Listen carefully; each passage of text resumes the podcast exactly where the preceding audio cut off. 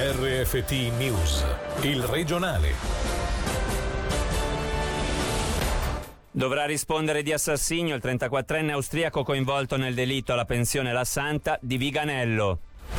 Sia un prolungamento delle chiusure sino a fine febbraio ma solo con aiuti finanziari. Questa è la presa di posizione del Consiglio di Stato sulle proposte fatte da Berna per combattere la pandemia da coronavirus. Le azioni di protesta rischiano di essere controproducenti, capiamo la disperazione ma bisogna fidarsi del lavoro che stiamo svolgendo, così il presidente di Gastro Ticino sulle aperture illegali di oggi. Entro fine anno un passaporto per il vaccino sotto forma di app per poter viaggiare, a far prendere corpo all'ipotesi il responsabile protezione dati dell'EOC ai nostri microfoni.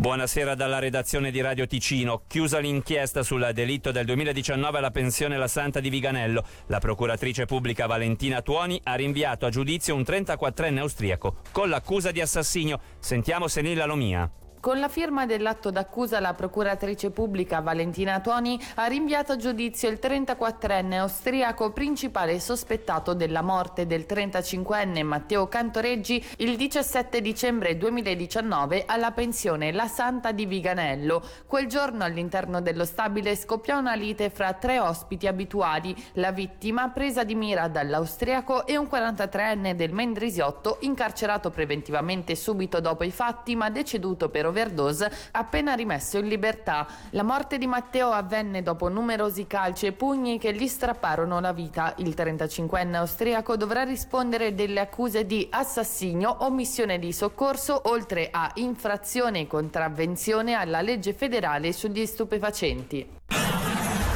E si profila il processo anche per l'autore della serie di botti notturni che si verificarono nel Bellinzonese tra il 2019 e il 13 marzo 2020. La procuratrice pubblica Petra Canonica Alexakis ha infatti firmato il rinvio a giudizio contro il 21enne ticinese in carcere da allora. Il giovane, difeso da Nicolò Giovannettina, verrà processato alle assise criminali, rischia fino a 5 anni di carcere. A darne notizia la RSI. Ha riportato ferite gravi il 77enne pedone investito a Viganello oggi poco prima delle 12. In base a una prima ricostruzione della polizia, l'uomo, un cittadino svizzero domiciliato nella regione, si trovava sulla strada quando è stato urtato da un 82enne automobilista svizzero domiciliato nel Luganese che circolava su via Ruvigliana. L'uomo, dopo le prime cure prestate sul posto, è stato trasportato in ambulanza all'ospedale. Favorevoli a un prolungamento di altri 70 giorni delle chiusure per le attività non indispensabili, ma solo in cambio di un sostegno economico ai settori colpiti. È la presa di posizione del Consiglio di Stato ticinese in merito alle misure promosse dal Consiglio federale. Il governo ha poi condannato modi e tempistica adottati da Berna. Sentiamo il presidente del legislativo ticinese, Norman Gobbi. Se misuriamo l'efficacia di questa misura con i dati dell'ultima settimana, vediamo i primi segnali del rallentamento vissuto a Natale con un meno 19%, un quinto in meno di nuovi contagi settimana scorsa rispetto a quella precedente. Se però queste chiusure dovessero protrarsi fino a fine febbraio, possono essere attuate solo con un'importante misura di sostegno che deve essere mirata, celere, ma anche rafforzata nella sua capacità finanziaria, proprio perché chiudere per 70 giorni delle attività significa mettere in difficoltà le attività, ma soprattutto mettere a rischio dei posti di lavoro se si dovesse arrivare a ulteriori eh, chiusure, quello delle attività commerciali non indispensabili, anche qui ci sarà bisogno di un piano di sostegno perché se le attività commerciali già oggi soffrono perché gira meno gente, avendo il telelavoro attuato, essendo chiusi bar e ristoranti, il rischio abbiamo già qualche indicazione che persone vengano messe in disoccupazione e licenziate e questo crea dopo un danno sanitario anche un danno di carattere socio-economico. Intanto l'ordine dei medici del Canton Ticino ha indetto per domani la protesta dei camici bianchi. A partire dalle alle 14 gli studi medici del cantone sono stati invitati a esporre ai balconi e alle finestre un camice bianco e contestualmente i medici ospedalieri osserveranno un minuto di astensione dal lavoro. L'azione, scrive l'ordine, nasce a seguito dei numerosi appelli rivolti al Consiglio di Stato e al Consiglio federale per nuove misure più restrittive rimasti finora inascoltati. Alcuni lo avevano annunciato, Gastro Suisse aveva chiesto di non procedere, ma i più ribelli lo hanno fatto e questa mattina hanno alzato le saracinesche del proprio bar o ristorante pronti ad accogliere i loro clienti. Come fa sapere il gruppo anonimo tedesco Wirmachenauf, che ha promosso l'azione, ad aderire sono stati 310 esercizi, quasi tutti della Svizzera tedesca, ma anche in Ticino ce ne sarebbero tre. due a Bellinzona e uno a Lugano. Già venerdì Gastro Suisse si era distanziata, invitando piuttosto i propri associati a scrivere a Berna. Questa mattina nel Margen Chiello Show è intervenuto il presidente di Gastro Ticino, Massimo Suter sta succedendo che eh, i ristoratori cominciano ad avere l'acqua alla gola, cominciano ad andare un po' in panico e vogliono lanciare un messaggio forte al mondo politico dicendo che eh, se si resta ancora chiusi senza aiuti si rischia veramente il fallimento. Diciamo che io capisco il modo ma non lo posso condividere perché comunque si sta andando contro la legge e sicuramente qualsiasi azione che va contro la legge non può essere supportata. Noi abbiamo aiuto e molto sostegno da parte dell'opinione pubblica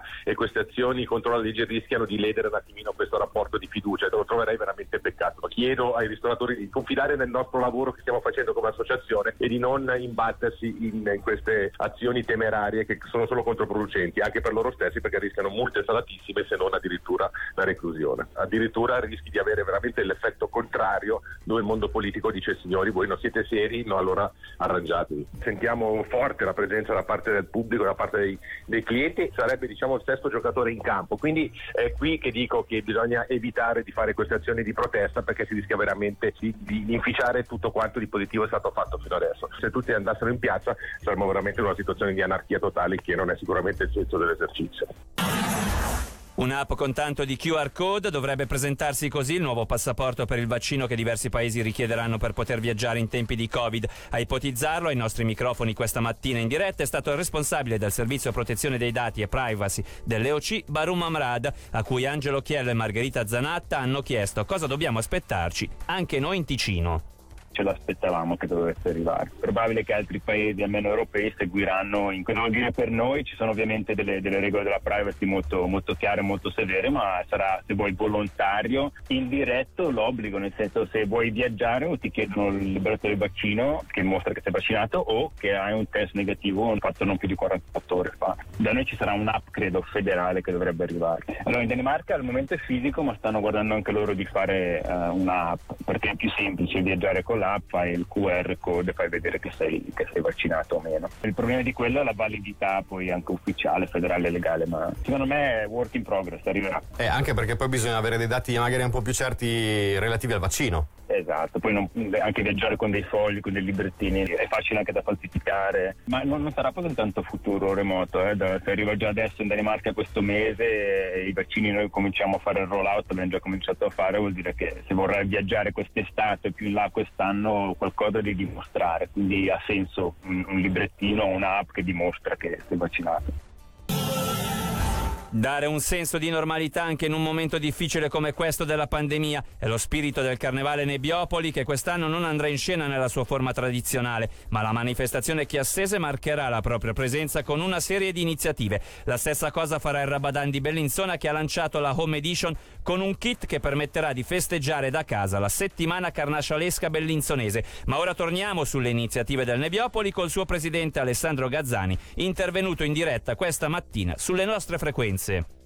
La gente ha una certa stanchezza anche mentale di quello che si sta vivendo, il nostro compito sociale è di occuparci di questo. Abbiamo presentato un paio di iniziative, la Patacca 2021 in vendita a 300 pezzi limitati, il giornalino di Carnevale, abbiamo previsto una consegna simbolica delle chiavi, Carnevale Nebbiopoli si sarebbe tenuto dal 28 al 31 di gennaio, abbiamo un box del Carnevale che ha due scopi, uno quello di far sorridere le persone e l'altro quello di aiutare un pochettino anche i nostri nostri fornitori e sponsor locali che ci aiutano nel voler sostenere la manifestazione e prevediamo qualche evento con le scuole e le case anziani e se riusciremo a Chiasso gli eventi gastronomici li proporremo in forma da sport. La collaborazione con Radio Ticino è sempre molto forte, ci aiuterete magari anche un po' voi a fare passare tramite la vostra radio lo spirito di carnevale.